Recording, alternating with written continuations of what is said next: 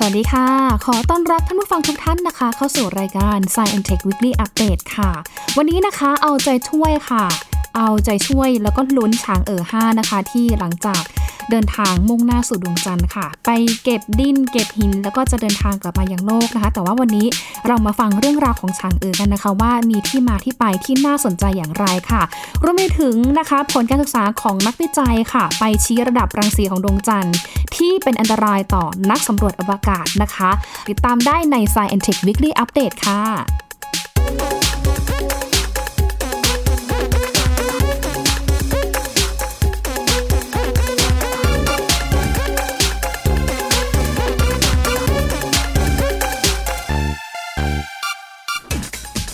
โอ้โหนะคะถ้าวันอังคารที่ผ่านมาค่ะ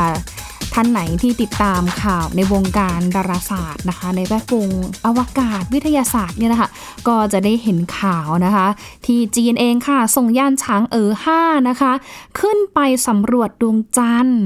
น่าสนใจมาก ๆ เลยค่ะ เพราะว่าช้างเอ๋อเองเนี่ยนะคะ เขาก็ถูกจรวดรองมาร์ช5ค่ะ ส่งขึ้นไปด้วยนะคะ เพื่อไปทำหน้าที่ทั้งเก็บดิน เก็บหินนะคะ หรือว่าบางทีเนี่ยไปขุดเจาะด้วยนะ แล้วก็นำหินดินของดวงจันทร์นี่แหละค่ะ กลับมายังโลกของเรานะคะ เพื่อที่จะให้ทางนักวิทยาศาสตร์เนี่ยศึกษากันต่อนะคะว่าจริงๆแล้วเนี่ยนะคะ ที่มาที่ไปของดวงจันทร์เนี่ยนะคะ มี ดินมีหินมีแร่ธาตุอะไรบ้าง เพราะว่าการศึกษาเรื่องดินเรื่องหินของดวงจันทร์เนี่ยสามารถที่จะทำให้เรารู้นะคะว่าที่มาคร่าวๆของดวงจันทร์เนี่ยมาจากไหนอายุประมาณเท่าไหร่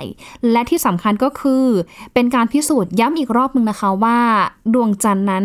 มีน้ำอยู่หรือไม่ค่ะหลังจากที่ก่อนหน้านี้นะคะ มีการสำรวจนะคะด้วยภาพของยานอวกาศค่ะ ส่งข้อมูลมาว่าดวงจันทร์โดยเฉพาะที่บริเวณหลุมอุกาบาตกลาดิอุสด้านที่ดวงอาทิตย์ส่องถึงนั้น มีโมเลกุลของน้ำอยู่นั่นเองนะคะ แต่ทีนี้จะพาท่านผู้ฟังค่ะ ไปฟังเรื่องราวของฉางเอ๋อกันหน่อยนะคะฉางเอ๋อห้าเนี่ยนะคะเป็นลูกสาวนะคะที่หลายคนบอกว่าเป็นลูกสาวที่น่าจะเป็นความหวังของชาวจีน ในปีนี้ด้วยนะคะ เพราะว่าถือว่าเป็นการแสดงถึงความก้าวหน้าทางเทคโนโลยีอวกาศของจีนด้วยค่ะช้างเอ๋อห้าเนี่ยเขาบอกว่าเป็นยานลำแรกของจีนนะคะ ที่เดินทางไปเก็บตัวอย่างดินและหินจากดวงจันทร์ค่ะ เพื่อที่จะนำตัวอย่างเหล่านี้นะคะ ส่งกลับมายังโลกของเราค่ะ แล้วก็ถือว่าเป็นภารกิจส่งตัวอย่างจากดวงจันทร์กลับมาครั้งแรก ในรอบ 44 ปีด้วยนะคะสำหรับช้างเอ๋อนะคะขึ้นไปเนี่ยนะคะ นางก็ถูก ส่งด้วยจรวดรุ่นลองมาร์ช5ค่ะ คือเป็นจรวดรุ่นเดียวกับที่จีนเองนะคะ ใช้ส่งยานอวกาศเทียนเวินหนึ่งไป เมื่อเดือนกรกฎาคมที่ผ่านมา ที่ตอนนั้นเนี่ยเทียนเวิน ก็เดินทางไปสำรวจดาวอังคารด้วย เดี๋ยวคาดว่าประมาณสักกุมภาพันธ์ปีหน้าค่ะ ท่านผู้ฟังคะเราอาจจะได้เห็นเนาะความคืบหน้าหรือว่าข้อมูลที่เทียนเวินหนึ่งเนี่ยกำลังที่จะส่งมาจากดาวอังคารเพิ่มเติมด้วย เอาใจช่วยนะคะ ทั้งเทียนเวินหนึ่งนะคะโฮปของ UAE สหรัฐอาหรับเอมิเรส์นะคะแล้วก็ Perseverance ของ NASA อเมริกาด้วยค่ะ เดินทางไปในช่วงเวลาไล่เลี่ยกัน แล้วก็จะไปถึงดาวอังคารเนี่ยประมาณต้นปีหน้าพร้อม ๆ กันด้วยนะคะ กลับมาที่ช้างเอ๋อห้าค่ะ เรื่องราวน่าสนใจนะคะ เพราะว่าช้างเอ๋อห้าเองเนี่ยนะคะ ถือว่าเป็นยานลำแรกนะคะ แล้วก็ถูกส่งนะคะ แล้วก็ปล่อยจากฐานปล่อยจรวดเหวินซางค่ะ ที่ตั้งอยู่ที่เกาะไหหลำทางตอนใต้ของจีน เมื่อวันที่ 24 พฤศจิกายนที่ผ่านมานะคะ เวลาประมาณตีสามครึ่งตามเวลาของไทยค่ะ เขาบอกว่าถ้าหากภารกิจนี้ดำเนินไปได้ด้วยดีนะคะ ยานฉางเอ๋อห้าจะไปถึงดวงจันทร์ค่ะ ในช่วงเวลาประมาณ 28 พฤศจิกายนนะคะ หลังจากนั้นค่ะก็จะส่งตัวอย่างดินกับหินของดวงจันทร์เนี่ยนะคะ กลับมายังโลกของเรานะคะ ประมาณช่วงเดือนธันวาคมนี้ ถ้าไม่มีอะไรผิดพลาด เดินทางนะคะ ไปถึงดวงจันทร์ตามเวลาที่เป๊ะๆก็คือเสาร์นี้นะคะ แล้วก็เดี๋ยวประมาณกลางเดือนธันวาก็น่าจะกลับมาถึงพื้นโลกโดยสวัสดิภาพ มาพร้อมกับตัวอย่างดินและหินของดวงจันทร์นะคะ ก็จะถือว่าเป็นครั้งแรกของ เราเลยนะคะ ในช่วงที่แบบหลายท่านอาจจะไม่ได้เกิดแบบช่วงประมาณ 40 ปีก่อนหน้านี้นะคะ หลายท่านก็อาจจะมีโอกาสเห็นรอบนี้แหละค่ะว่า ลักษณะของดินและหินบนดวงจันทร์เนี่ยที่ฉางเอ๋อเก็บมาในปีนี้นะคะ จะมีหน้าตาเป็นแบบไหน รูปร่างเป็นแบบไหน และที่สำคัญคือถ้าศึกษาไปแล้วเนี่ยนะคะลึกๆแล้วเนี่ยองค์ประกอบของดินและหินของดวงจันทร์เนี่ยจะมีอะไรเพิ่มเติมอีกบ้างนะคะ แต่ทีนี้ในระหว่างที่มีการส่งยานฉางเอ๋อ5เดินทางไปสู่ดวงจันทร์ค่ะทางองค์การบริหารอวกาศแห่งชาติจีน หรือว่า CNSA นะคะ ได้ร่วมมือกับองค์การอวกาศยุโรปหรือว่าอีซ่านะคะ ร่วมติดตามตัวยานด้วยนะคะ ระหว่างที่ยานเองเดินทางสู่ดวงจันทร์ค่ะ มีการใช้สถานีกูรู ในดินแดนเฟอร์เชนาในทวีปอเมริกาใต้นะคะ เพื่อเป็นจุดที่รายงานสถานะของยานนะคะ ดูว่ายานเนี่ยนะคะเดินทางอย่างไรมีอะไรรับรื่นไหม อุปกรณ์หรือว่าเครื่องยนต์ของยานเนี่ยทำงานได้ตามปกติ หรือมีอะไรที่ต้องแก้ไขไหม เพราะว่าตัวสถานีนี้ค่ะ เขาจะรายงานสถานะของยานเองนะคะ ไปให้กับหน่วยงานทีมควบคุมภารกิจภาคพื้นดินของจีน ที่ศูนย์ควบคุมอวกาศปักกิ่งด้วยค่ะสำหรับนะคะสิ่งที่น่าสนใจในภารกิจส่งช้างเอ๋อห้านี้นะคะ ก็คือจะเป็นการเก็บ ตัวอย่างเนี่ยแหละค่ะ ดินหินบนดวงจันทร์กลับมาอย่างโลก แล้วก็วางแผนให้แคปซูลเก็บตัวอย่างเนี่ยนะคะ กลับสู่ผืนโลกที่บริเวณเขตปกครองตนเอง มองโกเลียในทางภาคเหนือของจีน ก็น่าจะเห็นแคปซูลตัวนี้นะคะ ส่งมาประมาณ 16-17ธันวาคมนี้ด้วยค่ะ แล้วก็จีนเองนะคะเขาเลือกจุดแล้วนะว่าจะให้ตัวแคปซูลนี้นะคะ ไปตกหรือว่าแบบ กลับมาสู่พื้นโลกในในจุดไหน เบื้องต้นนะคะมีรายงานว่าจีนเองค่ะ ได้เลือกมหาสมุทรแห่งพายุนะคะ หรือว่า Oceanus p e r s e r u m นะคะ คือเป็นเหมือนลักษณะแอ่งที่ราบสีคล้ำที่กว้างใหญ่ที่สุดของดวงจันทร์ค่ะ เป็นจุดที่ยานช้างเอ๋อเนี่ยนะคะ จะไปลงจอดนะคะ แล้วก็จะเป็นการสำรวจนะคะ พื้นที่ตรงนั้นที่เขาบอกว่าหินในจุดที่เป็นแอ่ง ที่ราบสีคล้ำนะคะ น่าจะมีอายุประมาณ 1,200 ล้านปีค่ะ แล้วก็ถือว่ามีอายุน้อยเมื่อเทียบกับตัวอย่างหินจากดวงจันทร์ ที่ก่อนหน้านี้นะคะ โครงการอพอลโล 11 นะคะ มีการส่งตัวอย่างเข้ามานะคะ ซึ่งณตอนนั้นนะคะ ดินกับหินเนี่ยนะคะ มีอายุเนี่ยประมาณ 3,000 ถึง 4,000 ล้านปีนะคะ โอ้ ใหญ่มากนะคะ แต่ว่าถ้าไปแหล่งเขาเรียกว่ามหาสมุทรแห่งพายุนะคะ ก็จะนำ ตัวอย่างหินและดินจากจุดนั้นเนี่ยแหละค่ะขึ้นมานะคะ เพราะว่าอายุเนี่ยมันต่างกัน จะได้รู้ว่าเอ๊ะทำไมบางจุดบางช่วงของดวงจันทร์เองเนี่ยนะคะ ถึงมีตัวอย่างของดินหินเนี่ยมีอายุที่แตกต่างกัน เกิดขึ้นจากอะไร เกิดขึ้นจากช่วงไหน เพราะว่าก่อนหน้านี้เองก็มีการสันนิษฐานเหมือนกันว่าดวงจันทร์เองนะน่าจะเป็นเศษหนึ่งหรือว่าเศษเสี้ยวของส่วนหนึ่งของโลกนะคะที่ถูกอุกาบาต ขนาดใหญ่เองเนี่ยมาชนโลกแล้วก็ทำให้ชิ้นส่วนของโลกส่วนหนึ่งเนี่ยกระเด็นกระดอนออกไป แล้วก็กลายเป็นดวงจันทร์ที่โคจรรอบโลกเป็นบริวารแบบนี้ด้วยนะคะ ก็ถือว่าเป็นเรื่องราวที่น่าสนใจมากเกี่ยวกับดวงจันทร์นะคือเป็นเหมือนแบบสถานที่หนึ่งอะที่แบบมนุษย์เราเคยเดินทางไป นอกเหนือจากโลกด้วยนะคะ ทีนี้ถ้าสมมติว่าพูดถึงเกี่ยวกับภารกิจของช้างเอ๋อเนี่ยคือนางแบบ ไปเนี่ยทำให้เราเห็นเลยนะคะว่า จีนเองเนี่ยเขาก็มีเทคโนโลยีอวกาศที่น่าทึ่งหลายอย่างเหมือนกันค่ะ เพราะว่าตัวช้างเอ๋อเนี่ยนะคะคือเขาเนี่ยนะคะมีเป้าหมายที่จะบรรทุกนะคะ เก็บตัวอย่าง พวกเดินและหินเนี่ยสามารถที่จะบรรทุกกลับมาเนี่ยได้ 2 กิโลกรัมค่ะ แล้วก็ทำให้ จีนเองเนี่ยนะคะมีความหวังด้วยว่าถ้าหากว่าภารกิจฉางเอ๋อ5เนี่ยประสบความสำเร็จ จะทำให้จีนเองนะคะเป็นประเทศที่ 3 ที่สามารถนำตัวอย่างจากดวงจันทร์ค่ะ กลับมาอย่างโลกได้ หลังจากที่ก่อนหน้านี้นะคะ เจ้าพ่อเจ้าแม่แห่งความก้าวหน้าทางอวกาศไม่ว่าจะเป็นที่อเมริกาหรือว่าสหภาพโซเวียตสมัยก่อนนะคะหรือว่ารัสเซียนะคะก่อนหน้านี้เขามีการส่งยานขึ้นไปเหมือนกัน ขึ้นไปสำรวจดวงจันทร์ค่ะ แล้วก็มีภารกิจเก็บตัวอย่างกลับมาด้วย อย่าง อเค อย่างอเมริกานาซาเนี่ยก็จะมีการส่งยานอพอลโลขึ้นไปนะคะ แล้วก็นำอมุมนุษย์อวกาศ 3 คนขึ้นไปด้วยนะคะ แล้วก็นำตัวอย่างของดินและหินดวงจันทร์เนี่ยกลับมาด้วยนะคะ ส่วนสหภาพโซเวียตสมัยก่อนค่ะ เขาก็มีการส่งภารกิจ ยานลูน่า 24 นะคะ ส่งขึ้นไปสำรวจดวงจันทร์ด้วย เก็บตัวอย่างมาในปี 2519 ด้วยนะคะ แต่ถ้ามาเทียบกับช้างเอ๋อของจีนนะคะที่ คาดกันว่าจะเป็นประเทศที่ 3 ของโลกค่ะ ที่สามารถนำตัวอย่างดวงจันทร์เนี่ยกลับมาได้นะคะ ตัวยานเองเนี่ยเขามีเทคโนโลยีหลายอย่างที่น่าสนใจเลยนะคะ ไม่ว่าจะเป็นเรื่องของการส่งยานค่ะ ขึ้นไปลงจอดนะคะ มีอุปกรณ์ในการเจาะนะคะเจาะพื้นดินพื้นหินของดวงจันทร์นี่แหละค่ะ เจาะมาเพื่อเก็บตัวอย่างนะคะ ทีนี้พอได้ตัวอย่างกลับมาแล้วเนี่ยนะคะ ก็จะนำตัวอย่างจากดวงจันทร์เนี่ยขึ้นสู่อวกาศ นะคะพอขึ้นสู่ไปได้สักพักหนึ่งนะคะ ก็จะมีเทคโนโลยีที่จะทำให้ยานเองเนี่ยนะคะ สามารถที่จะแบบโคจรรอบดวงจันทร์นะคะ โคจรเสร็จปุ๊บนะคะ ก็นำตัวแคปซูลที่เก็บตัวอย่างเนี่ยแหละค่ะ กลับมายังโลกของเราได้นะคะสำหรับเรื่องราวของช้างเอ๋อเนี่ยน่าสนใจค่ะ เพราะว่าชื่อนะคะแล้วก็เทคโนโลยีหลายอย่างนะคะ เป็นเทคโนโลยีที่ทำให้เห็นถึงความสามารถของจีน ในยุคหลังๆเนี่ยที่เห็นว่าจีนเนี่ย บุกเบิก แล้วก็ทุ่มเทมากกับการลงทุนทางด้านอวกาศนะคะ มีข้อมูลจากทางคุณพัสุภา ชินวรโสภาค่ะ ท่านเป็นเจ้าหน้าที่ของสถานทูตไทยณกรุงปักกิ่งนะคะ ท่านก็ให้ความหมายของฉางเอ๋อให้ข้อมูลของฉางเอ๋อนะคะ ว่าจริงๆแล้วเนี่ยฉางเอ๋อถ้าแปลเป็นไทยนะคะ ชื่อนางเนี่ยเป็นมงคลมากคือน่าสนใจมากคือ เป็นเทพธิดาดวงจันทร์ เป็นผู้หญิงนะคะ มีสรรพนามว่าเธอนะคะฉางเอ๋อห้าเนี่ยนะคะ จริงๆแล้วเนี่ยตั้งเป้าว่าจะไปดวงจันทร์ตั้งแต่ปีที่แล้ว แต่ด้วยเหตุผลหลายๆอย่างค่ะ โดยเฉพาะเหตุผลทางเทคนิคทำให้ฉางเอ๋อห้าต้องเลื่อนมาทำภารกิจในปีนี้นะคะ ในช่วงที่มีการส่งช้างเอ๋อห้าไปเมื่อวันอังคารที่ผ่านมา ก็มีหลาย ๆ ท่านค่ะ มีโอกาสเดินทางไปดูช้างเอ๋อเหมือนกันที่ฐานปล่อยจรวดนะคะ ที่เกาะไหหนานนะคะ แล้วก็เป็นบรรยากาศที่ค่อนข้างตื่นเต้นเหมือนกัน โดยเฉพาะในช่วงเวลาที่เขาแบบนับ ถอยหลังนะคะ ที่จะปล่อยยานขึ้นสู่อวกาศนะคะ ก็มันดูแบบขนลุกมากนะคะ แต่ถึงกระนั้นก็ตามนะคะ ก็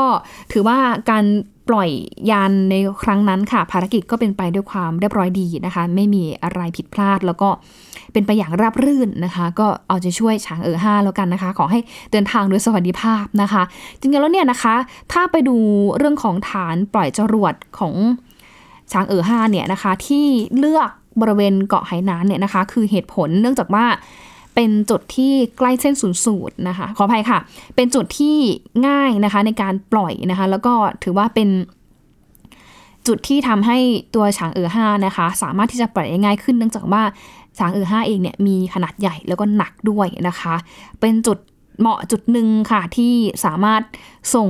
วัตถุอวกาศนะคะ ขึ้นไปสำรวจพื้นที่อื่น ๆ ได้ด้วยนะคะ ถ้าพูดถึงจีนตอนนี้คือเขามีฐานปล่อยจรวดเนี่ยสแห่งเหมือนกัน แล้วก็อยู่ในสี่มณฑลค่ะ ไม่ว่าจะเป็นที่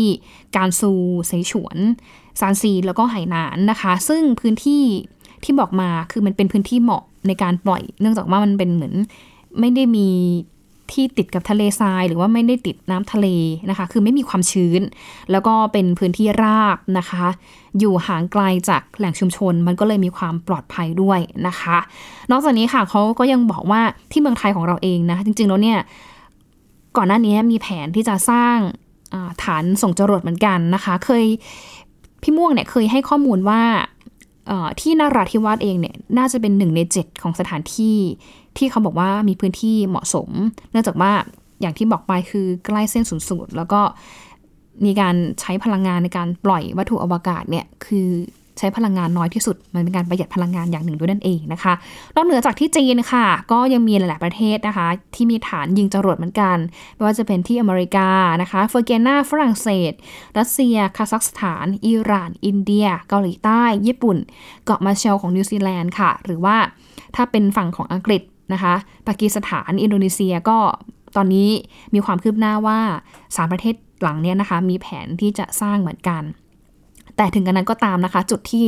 ต้องดูนะคะว่าเหมาะในการสร้างฐานปล่อยจรวดนะคะหนึ่งเลยอย่างที่บอกไปคือไม่มีความชื้น คือถ้าเป็นไปได้เนี่ยก็แบบอยู่ห่างจากน้ำห่างจากทะเลทราย ห่างจากชุมชนด้วยเพราะว่าเวลาปล่อยพวก จรวดอวกาศต่างๆ มันจะมีเหมือนมลพิษอยู่เยอะเหมือนกันนะคะ มีควัน มีฝุ่นละออง มีสารกัมมันตรังสีเนี่ยอยู่พอสมควร ดังนั้นเนี่ยต้องอยู่ห่างไกลจากชุมชนมากพอสมควร อยู่ไกลจากความชื้นนะคะ แล้วก็เป็นที่ราบด้วยนะคะอันนี้เป็นพื้นที่ที่เขาบอกว่าเลือกเป็นชัยภูมิในการส่งวัตถุหรือว่าส่งจรวดขึ้นไปที่อวกาศด้วยนะคะ น่าสนใจทีเดียวค่ะ เดี๋ยวช่วงนี้เราพักกันสักครู่นะคะ ช่วงหน้ากลับมาฟังเรื่องราวของดวงจันทร์กันต่อค่ะ ที่ตอนนี้มีผลงานวิจัยออกมานะคะว่า รังสีของดวงจันทร์เองเนี่ยอาจจะเป็นอันตรายต่อนักสำรวจอวกาศค่ะ และความหวังในการพัฒนาวัคซีนโควิด -19 นอกเหนือจากไฟเซอร์ค่ะ ตอนนี้ก็มีบริษัทของอังกฤษนะคะ ประกาศประสบความสำเร็จในการพัฒนาวัคซีนป้องกันโควิด -19 แล้วค่ะ เป็นอย่างไร ติดตามได้ในช่วงหน้ากับ Science Tech Weekly Update ค่ะ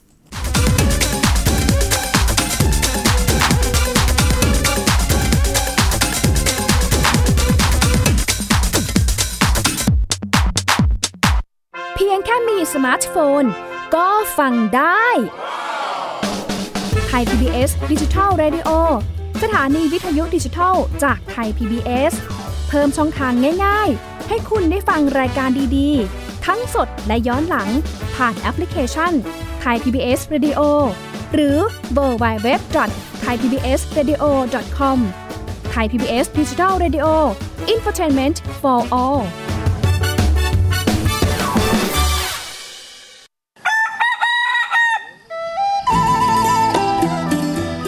รการสถานีประชาชนไทย PBS ร่วมกับเครือข่าย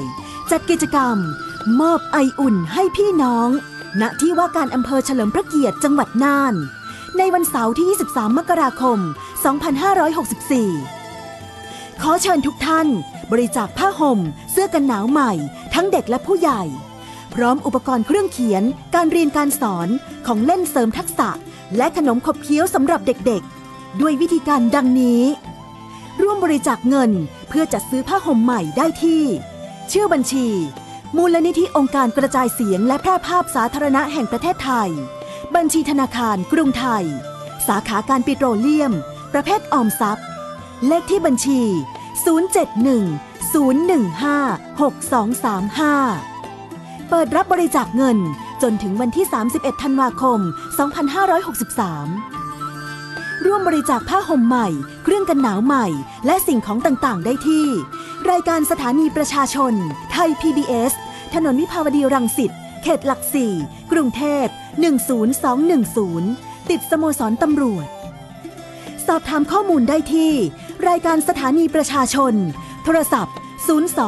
790 2111หรือ 02 790 2630ถึง3วันจันทร์ถึงศุกร์ 9นาฬิกาถึง 18นาฬิกาหรือ Line ID แอดร้องทุกไทย PBS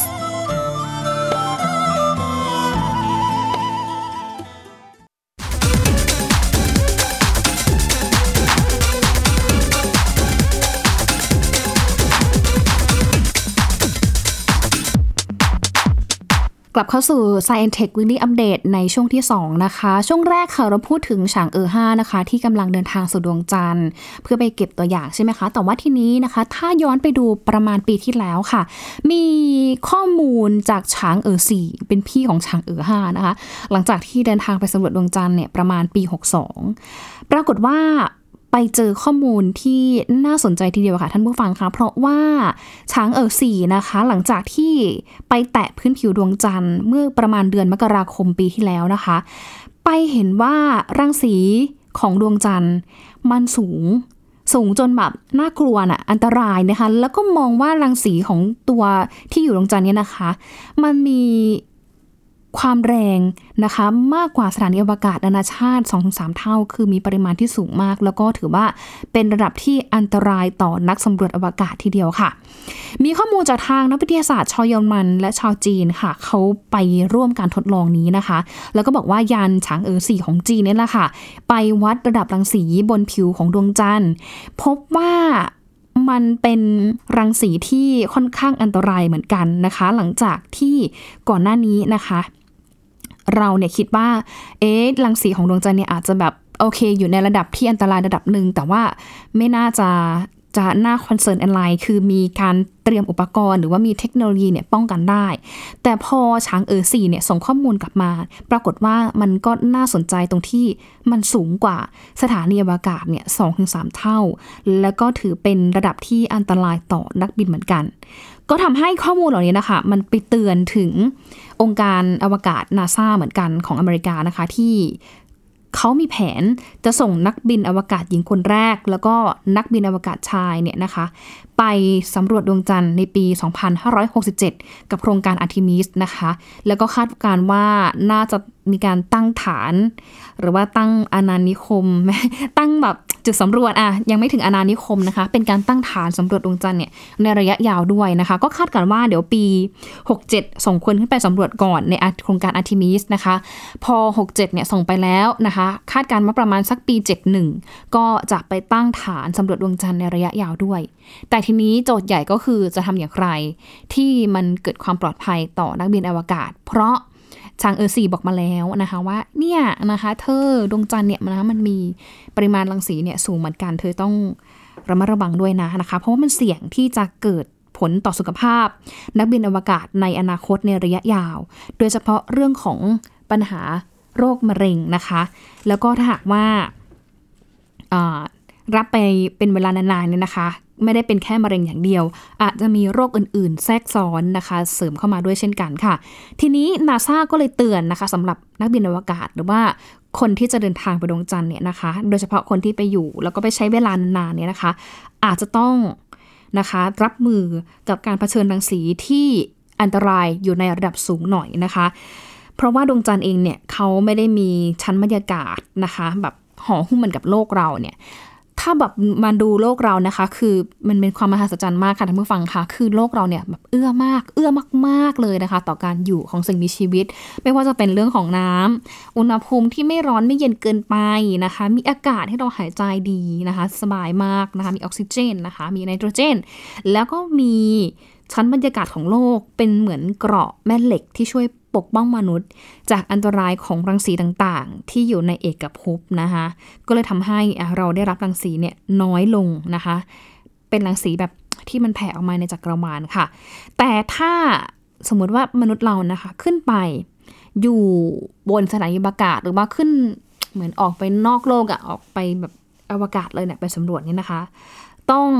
มีวิธีการป้องกันค่ะ เนื่องจากว่าการไปอยู่ในจุดนั้นเนี่ย มันเป็นจุดที่ค่อนข้างเสี่ยงสูง รับรังสีในระดับที่สูงกว่าที่เราอยู่บนโลกด้วยนะคะซึ่งการศึกษาใหม่เนี่ยชี้ให้เห็นเลยว่าระดับรังสีของดวงจันทร์ที่ไปเจอนะคะ มีมากถึง 2.6 เท่านะคะ แล้วก็ถ้ามาเทียบกับกับโลกเราเนี่ยนะคะ ดวงจันทร์เนี่ยจะมีระดับรังสีที่อันตรายเนี่ยมากกว่าพื้นโลกของเราเนี่ยถึง 200 เท่า อันตรายทีเดียวนะคะคือมากกว่าสถานีอวกาศนานาชาติเนี่ย 2.6 เท่า แต่ถ้ามาเทียบกับโลกของเราที่แบบ มีเกราะป้องกันอยู่เนี่ยโอ้จะสูงกว่าแบบ 200 กว่าเท่าเลย อันนี้น่าสนใจทีเดียวนะคะ ทางด้านของนักฟิสิกส์ดาราศาสตร์ที่มหาวิทยาลัยคิวของเยอรมนีค่ะ ท่านก็ได้ให้สัมภาษณ์กับทางสื่อเหมือนกันนะคะว่า คาดการว่าในสถานการณ์ปัจจุบันนะคะ นักบินอวกาศหรือมนุษย์เองเนี่ยสามารถที่จะอยู่บนดวงจันทร์ได้ประมาณ 2 เดือนนะคะ เพราะว่าถ้าดูจากลักษณะกายภาพหรือว่าดูจาก ธรรมชาติของมนุษย์เลยเนี่ยเขาบอกว่ามนุษย์เองเนี่ยไม่ได้ถูกสร้างขึ้นมา ให้สามารถรับมือกับรังสีเหล่านี้ได้นะคะ ดังนั้นสิ่งที่ดีที่สุดก็คือ นักบินอวกาศเองต้องป้องกันตัวเองเมื่ออยู่บนดวงจันทร์ค่ะ แล้วก็ยังบอกว่ารังสีที่อยู่บนดวงจันทร์เนี่ยทุกพื้นที่ จะมีระดับเท่าๆกันด้วย ยกเว้นบริเวณใกล้กับผนังของหลุมอุกาบาตลึกนะคะ ที่อาจจะมีในระดับที่น้อยกว่านี้นิดหนึ่งแต่ก็ถือว่าอันตรายอยู่ดีนะคะ เพราะว่าโดยทั่วไปก็คือ เขาบอกว่า ยิ่งเห็นท้องฟ้าน้อยเท่าไหร่นะคะหรือว่าแบบอยู่ในหลุมอุกาบาตที่ลึกเท่าไหร่เนี่ยอย่างน้อยคือมันก็จะทำให้การสัมผัสกับรังสีที่อยู่บนพื้นผิวของดวงจันทร์เนี่ยนะคะ มันสัมผัสน้อยลงนั่นเองนะคะ แต่ถึงกันก็ตามก็คือนั่นแหละมันก็อันตรายทุกที่แหละนะคะ ซึ่งเขาบอกว่าถ้าหากว่าเรานะคะไปสร้างที่พักพิงนะคะ บนผิวของดวงจันทร์เนี่ยนะคะ ต้องสามารถที่จะมีอุปกรณ์ที่เมคชัวร์มากนะคะ มีความหนาค่ะอย่างน้อย 80เซนติเมตร นะคะ แล้วเขาบอกว่าถ้าหากหนากว่านั้นเนี่ยอาจจะทำให้ดินเอง ปล่อยรังสีขั้นที่ 2 ออกมา แล้วก็รังสีดังกล่าวเองเนี่ยถูกสร้างขึ้นนะคะ เป็นรังสีคอสมิก ที่ทำปฏิกิริยากับดินบนดวงจันทร์ด้วยนะคะ มันก็อันตรายทั้งจากอวกาศนะคะ จากแบบเขาเรียกอะไรสภาพ บรรยากาศของดวงจันทร์แล้วก็อันตรายทั้งจากพื้นดินของดวงจันทร์ที่มีการปล่อยแสงออกมาจากทั้งสองทางด้วยนะคะ ทีนี้ถ้าดูในการป้องกันเนี่ยนาซาทำอย่างไรก็คือ ต้องมีเครื่องตรวจจับรังสี แล้วก็สร้างที่พักพิงปลอดภัยให้กับนักบินอวกาศด้วยนะคะ ที่จะเดินทางไปดวงจันทร์ และก็เหมือนตั้งห่วงเวลาเอาไว้เลยนะว่า คุณไปแล้วเนี่ยคุณต้องใส่อุปกรณ์ป้องกันนะ แล้วคุณจะอยู่ได้เนี่ย อยู่ที่นั่นได้นะคะ ไม่เกิน 2 เดือน เพื่อความปลอดภัยแล้วก็ไม่ให้เกิดอันตรายมากไปกว่านี้ และกลับมายังโลกเองก็ต้องมากักตัวนะคะ แล้วก็ตรวจเช็คสุขภาพด้วยล่ะค่ะว่า ไปดวงจันทร์มาแล้วเนี่ยมีความเสี่ยงอะไร เกิดขึ้นบ้างนะโดยเฉพาะในระยะยาวที่ ได้รับรังสีจากดวงจันทร์เนี่ยนะคะ ต้องระมัดระวังเรื่องของเซลล์เนื้อเยื่อของเซลล์หรือว่าการเปลี่ยนแปลงของเซลล์ด้วยนะคะ ที่อาจจะส่งผลทำให้เกิดมะเร็งในระยะยาวด้วยนะคะ ถึงก็ตามค่ะก็ถือว่าเป็นชุดข้อมูลที่มีประโยชน์เหมือนกันที่ช้างเออซีส่งกลับเข้ามายังโลก เพื่ออย่างน้อยเนี่ยจะทำให้